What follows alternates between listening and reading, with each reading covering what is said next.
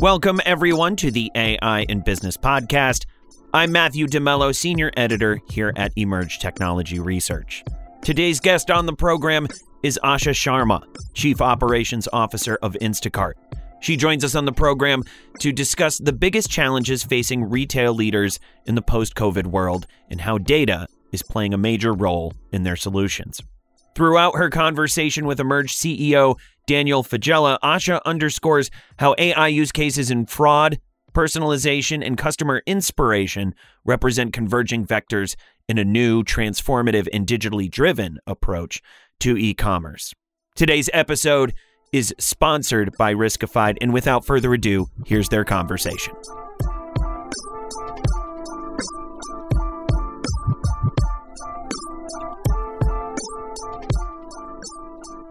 So, Asha, welcome to the program. Glad to have you here. Thanks so much for having me. Yeah, we've got plenty of topics to unpack. You're sitting in a position where you're getting to see these trends very up close and personal at a company that's growing quickly and is kind of known for being digitally savvy in this space. I want to open things up on the challenge side and ask you when you look at kind of the world since COVID, what do you see as some of the most important challenges that e commerce retailers face today? What's kind of biggest on your horizon? Yeah, I mean, from our seat, we look a lot at grocery. And so maybe starting there, grocery is just an enormously challenging business. Retailers have to manage, manage large footprints, you know, think 48,000 square feet on average. There's a disaggregated supply chain, tens of thousands of SKUs, razor thin operating margins, all while delivering fresh produce, prepared foods, affordable prices, yeah. amazing merchandising. Yeah, yeah, yeah. And they've done an amazing job at this. But what we've seen with with COVID and especially post COVID is that the world is starting to move online. Unlike a lot of other retail sectors, grocery is really the last one to move and it's one of the biggest biggest industries when it comes to retail. So, you know, most other sectors of retail they have 20, 30, 40% penetration. Before COVID, this was single digits for grocery. Yeah, yeah, and it now was. we're it's 10% online and you know experts say that that's going to continue to grow and accelerate over the next 5 years. And so i think what what covid really did was change customer expectations. It formed habits. And so now the challenge is that we not only have to you know grocers not only have to give their customers great in-store experiences they have to find a way to deliver the weekly shop wherever they are have curbside have 20 minute impromptu family movie night popcorn all you know while serving their customers who are using the web they're using their mobile device they're ordering from wherever they are and so I think that it's a massive challenge and massive opportunity to meet those expectations. And I think it comes with it an enormous amount of of new horizons from you know how do we think about fraud differently? How do you think about personalization differently? How do you think about inspiration differently? All of those vectors that kind of just start to spider out from just changing customer expectation yeah so there's so much on the table here and i will tell you asha i am aware just from so many interviews of those massive challenges in grocery looking at just what the margins are by baseline I am shocked that any of those businesses are in business. I think it's one of those miraculous things that somehow the free market can actually make that work because it is incredibly challenging. But you're bringing up some important points, and that is things that are shifting now. Now, some of what you mentioned is not brand new. In other words, eggs and lettuce are going to go bad on the shelf. Okay, well that's that's basically been happening since we've been plucking stuff out of the ground or taking stuff out of a chicken's nest. But the expectations are changing radically. And now the experience is going digital. And now that's bringing us into focus with personalization, with fraud. W- would you say it's almost the shift in expectations? You know, everybody's used to the, you know, the Amazons of the world. And now, of course, the Instacarts and everything else. That that wave is what's putting so much pressure on this space? Or would you frame the challenge a bit differently? I kind of want to crystallize it. Yeah, I think the shift in expectations is creating an acceleration for people to adopt online and I believe that the right solution isn't online only or in store only. It is to build your service and technology to serve customers better in the store because they're online and better online because they're in the store. And meeting customers where they are is a very kind of not new problem, but new challenge for grocery where there's specific contours to grocery that make that more challenging. For example, having a very clear understanding of what your inventory looks like when it's in the back room on the shelf and then being available to a customer in the store versus a customer online very very hard challenge which is new i think especially in this place. When people do have specific tastes on what kind of eggs they want what kind of lettuce they want what kind of cereal they want.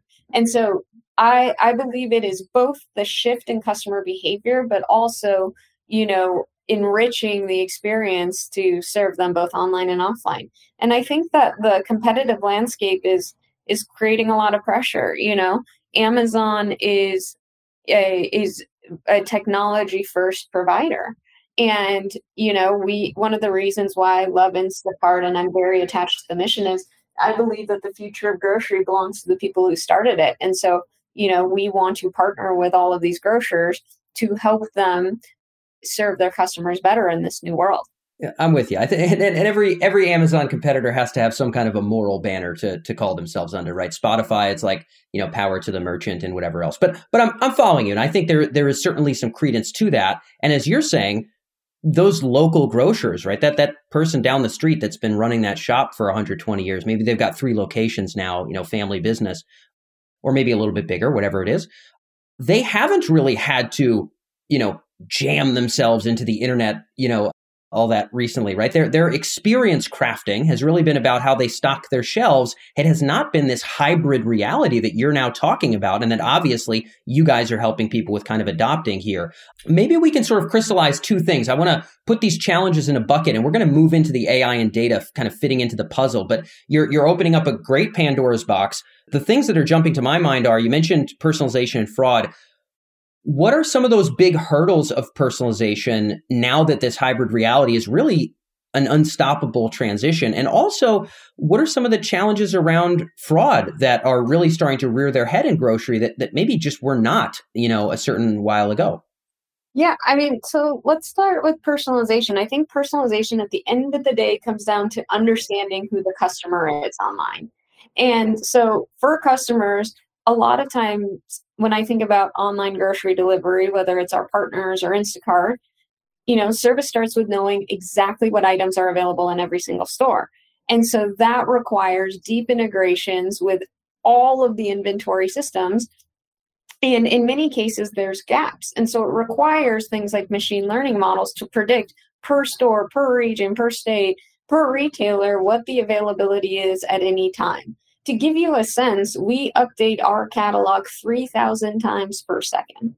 That is what is required to not only know that we can deliver the right goods to the right person, but also we can suggest the right goods. We can find them in the right stores. And so that is a microcosm of what is tough about it. I think a second opportunity is just, you know, there isn't a lot of good data quality out there when it comes to the catalog when you go into the store, it's an amazing experience because you get to smell the goods, you get to read the labels, you get to play with it in real life. The online equivalent of that it doesn't exist without data and enriching the catalog.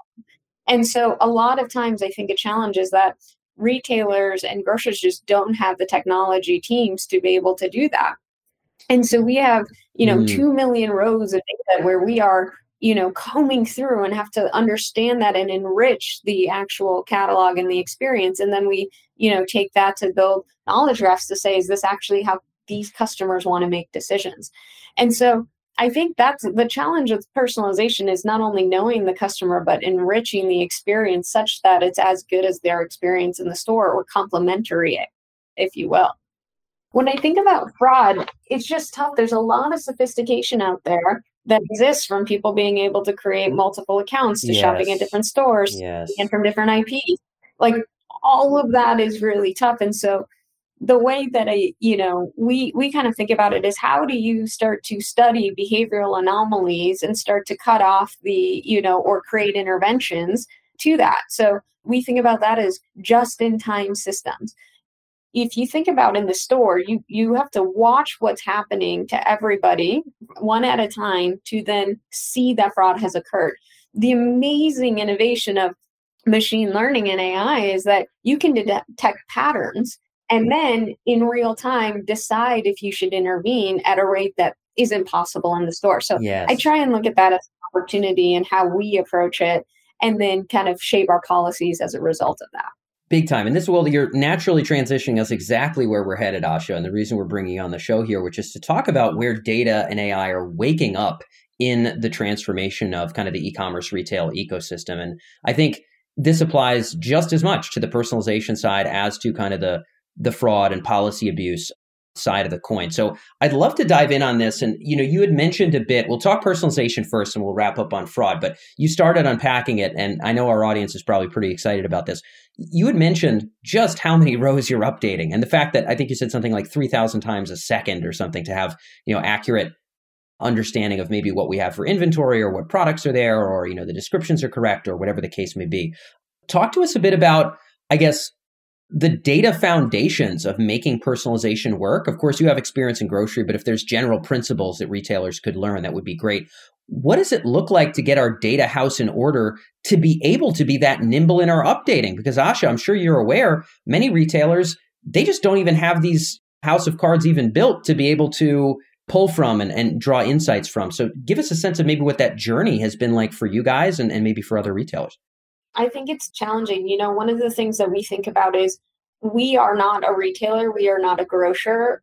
Our partners are world class at that. They are world class at understanding merchandising. They're world class at understanding, you know, how to connect customers with their needs. What I think we have a competency is is in technology. And so how we have approached that, especially because a lot of retailers, a lot of grocers actually can't, you know, all have large engineering and tech teams with the the scientists that that's required. You know, we have really thought about this as a platform. And so how we have approached this, which may or may not be great right for everybody, is, you know, first is just how do we get the right people in the building? And so for us, you know, we a significant portion of our entire engineering team are scientists and a significant portion of our company is our engineers. Yes. And so we have just invested in a disproportionate amount in in having the best people in the world who can think about this. As an example, you know, we have 200 published papers on AI and ML. We have thousands of professional citations. You know, we have a lot of folks who have have experience with Microsoft Research, Google Research, Facebook, and so, and we have a chief architect. So we have, I think it starts with a dedicated choice of are you going to invest? Are you going to get the right talent? And are you going to make a 10 year plus investment in this on day one? I think then from there, we, we've kind of looked at it more systematically. And the first thing is just like, you know what is the right systems that you need to build so we never just build a feature we think about it as you know what is the service or system it is one of the most critical systems when it comes to commerce in most companies and it, regardless of the sector it probably makes up more than 50% of a customer's basket and so you know we have spent time purpose building that system as as an engine really where we have used ml as a first principle so that system understands user intent, matches it with highly relevant products, and then we actually start to serve experiences off of that. So, for example, you can take if a user searches for Lunchables, we not only retrieve results for Lunchables, but kids' snacks. And our model, you know, starts to, to support semantic similarities that come with that you know, once the results are retrieved, we rank them using models. We incorporate rich signals about the user's tastes like dietary preferences, category, brand affinity. And then we start to personalize the search results to, to think about how we build the basket. And we have auto suggest. So, like mm. all of this, it's not just like a feature. It is an entire system that walks the user through the journey of their intent and their desires and their their personal needs and we go from there.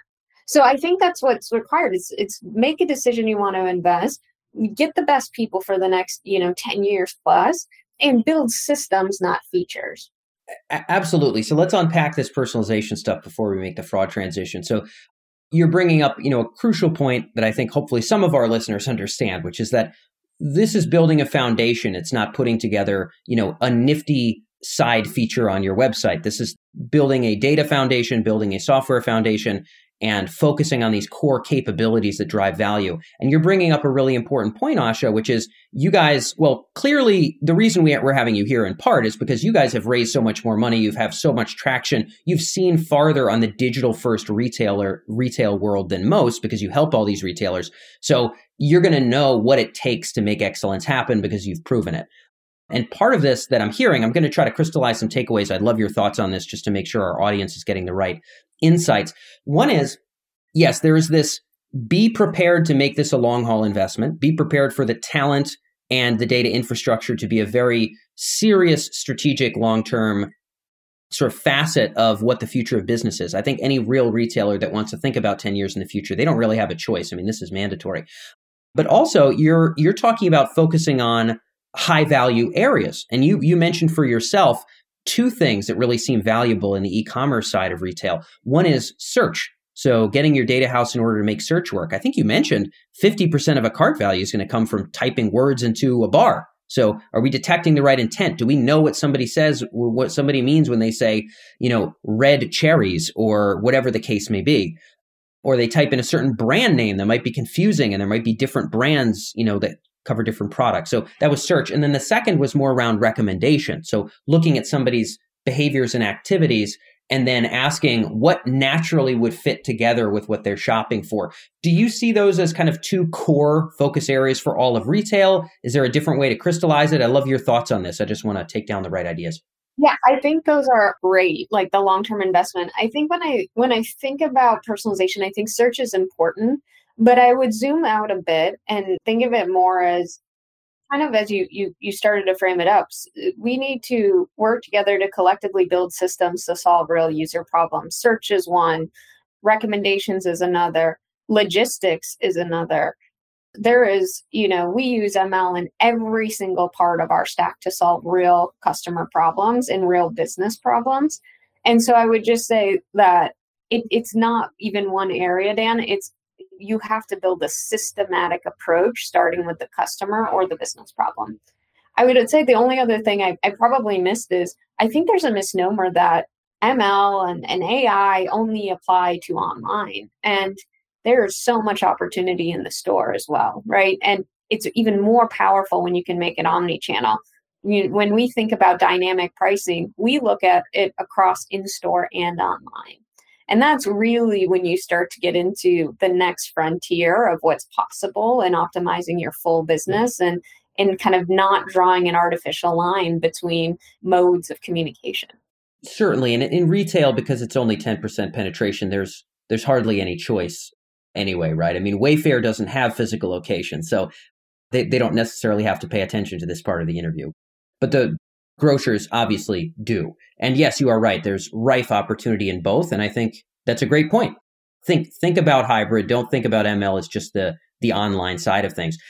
I, I think you know probably fraud is the same way where it's not just online, but I know it's gotten a lot more complicated, Asha, since the internet. You know, you mentioned before this idea of cre- people creating multiple logins and things like that. You know, we think a lot about uh, policy abuse. You know, people taking advantage of you know whether it's refund policies or shipping things or whatever in all kinds of industries, fraud of various and sundry kinds. I'd love to know from your vantage point which challenges kind of have been the biggest in your space. I don't know if it's simply kind of payment and friendly fraud and chargebacks or if it's shipments or something like that. Like, what are the big issues? And then we'll talk a little bit about the AI and data side of addressing them. Yeah, I mean, unfortunately, the issues span the gamut. It's everything from payments to incentive abuse to you know, on all sides of the marketplace, up up and down the, you know, creating different accounts to kind of get different appeasements and refunds, things like that. So unfortunately, you know, we can't change human behavior on that stuff, but the philosophy and our approach to, you know, not catch it after the fact, but really use AI for fraud and loss prevention. We want to intervene before it happens and we want to do it in like understand and detect in real time that it's happening or that it, offender is on the platform so i think that that's the opportunity i you know i can't help but to look at problems as potential again, like I said in the store, you catch it after the fact. You catch it when someone's walking out, when somebody's put something in their pocket, when somebody, you know, gives you a, a fake credit card or fake money, you know, or fake coupons. This is something where we can use our platform to do it before it happens and we can get better and better because we will have more data sets to understand the false positives and you know what's actually happening. So, for example, if someone's buying a lot of high value items or filing for appeasement reports in unusual volumes, you know, those are signals that we can use to then understand what might happen in the future with somebody who's doing that and how can we detect that that's going to going to happen and what what, what will we do yeah, this is this is a great point, and you're t- kind of talking about getting more preemptive because I think it's hard with just kind of a BI dashboard to do very much other than to say, "Hey, this person has had a lot more of these kind of particular complaints in an order." And you know, in that case, maybe we can build a hard-coded software system to say, "Okay, X number of complaints within an X you know number of hours or days." Let's flag that and let's either you know prevent commerce from that person or let's have a human you know investigate under different circumstances and we could kind of hard code some rules. But there's so many ways to manipulate the system and you're bringing up what i think is more about looking at the future. In other words what are those early sets of behaviors from how the account is set up maybe ip address et cetera et cetera maybe first couple purchases they make or their behavior on the website that really are indicative as precursors of these kind of later downstream fraud events. Am I picking up what you're putting down, Asha, or were you implying something different? If okay. somebody is searching for, you know, only high basket items at a rate of 100 searches per minute, that's probably not a real human on the other line. It's probably a bot. Or yes, like, you can actually learn at a rapid rate and apply it to all prospective prospective customers and so or visitors and so that's really the power is starting to to to get into the learning mode and then a, a application mode and just continuing to get into that loop. Got it. So and and it seems like there's there's so many new patterns and ways to do fraud. I mean you know you had mentioned somebody doing 100 searches a minute. It would seem to me like we could probably hard code some software to say x number of searches above x price within 30 seconds you're done. Like, we're not going to let you buy anything, period. But there might be very subtle, different kinds of patterns that kind of come up. So we might be able to kind of prevent that fraud ahead of time. So that's really useful to understand. Is there anything else on kind of the policy abuse side that's really important to understand in terms of how data and analytics can really be an opportunity, like you said, you know, a, an opportunity to improve the overall customer experience and business results? Anything else you want to highlight? Yeah, I mean, I I think it, the, one of the things I often think about is how do we kind of not only use all of the the customer care and customer experience challenges as as kind of a how do we prevent, but how do we leverage this as an opportunity? All of this comes down to different service levels, different policies. And with technology and with data and insights, you can start to segment your customers. You can offer them different services. You can, you know, start to engage with them in, in kind of chat. You can start to, you know, look at your cost to serve differently by the lifetime value of the customer. You know, you can, and so it's the flip side of the fraud and, and the abuse and all of those things, which you can have varying levels of policies for. You can also do that to your advantage and do it as an opportunity to grow with your best customers as well and give them differential service to the positive. And so I see it as the same, like one in the same opportunity and challenge or the same spectrum and I, I really think it's more of a philosophy to get into and so if i know that a customer is is you know high value customer i'm going to think about the right service to continue to you know build a long term relationship with them and and that's the same as a customer who is a low value customer who is abusing the system and the type of relationship we're going to have as a result of that yeah. Okay. So this is great. I like I like ending on this note where you really are framing the big picture opportunity, and that is let's use ML, let's use data to not just think about preventing what we don't like, but let's maybe even super reward the folks who are showing the right kind of behaviors. You know, let's create, like you said, different tiers of policy treatment, different kinds of experiences for folks, and maybe take our best customers and make sure they stick with us forever, in addition to preventing the really kind of scammy stuff from happening on the website. Exactly. Yeah, I like that. Okay, cool. A, a, part of a bigger picture philosophy, Asha. I appreciate you going, I guess, big picture strategic as well as giving us some tactical boots on the ground examples. I know that's all we have for time, but thank you so much for being able to join us here on the podcast. Thanks so much for having me, Dan.